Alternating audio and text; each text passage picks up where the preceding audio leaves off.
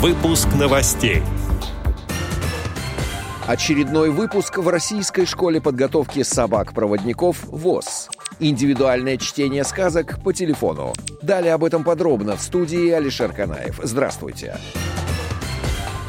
Сегодня, 7 сентября, с 16 часов до 17 часов в читальном зале РГБС пройдет сказочная викторина, ставшая популярной и любимой среди детей «Час чтения, час общения» — индивидуальное чтение сказок по телефону. Об этом сообщается на сайте Российской государственной библиотеки для слепых, там же указан и номер телефона. В этот раз сотрудники библиотеки познакомят ребят с авторскими сказками, стихами и рассказами посвященными началу учебного года и школе. Толстого «Золотой ключик» или «Приключения Буратино», Катаева «Цветик-семицветик» и других. Общение с юным читателем происходит следующим образом. Когда звонит ребенок, библиотекарь знакомится с ним, предлагает на выбор сказку в зависимости от возрастной категории 10-14 лет, 6-9 лет или меньше 5. Далее он выбирает сказку, и библиотекарь ее читает. Чтение сказки занимает порядка 15-20 минут для каждого ребенка. Сотрудники библиотеки очень ждут звонков юных читателей от трех лет.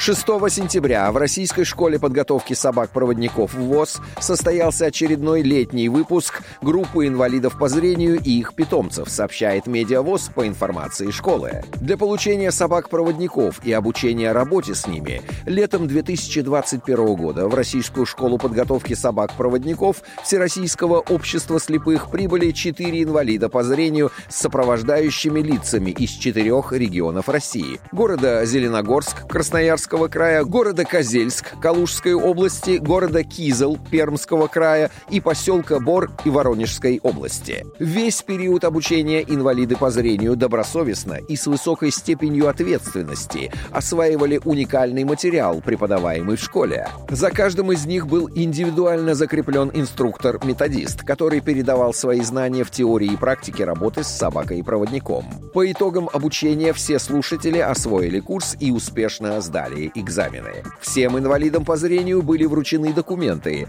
подтверждающие специальное обучение собак-проводников и другой информационный материал, необходимый в работе. Коллектив школы надеется, что подготовленные собаки-проводники станут надежными помощниками, верными друзьями и полноценными членами новых семей. Отдел новостей «Радио ВОЗ» приглашает к сотрудничеству региональной организации. Наш адрес новости собака ру. В студии был Алишер Канаев. До встречи на «Радио ВОЗ».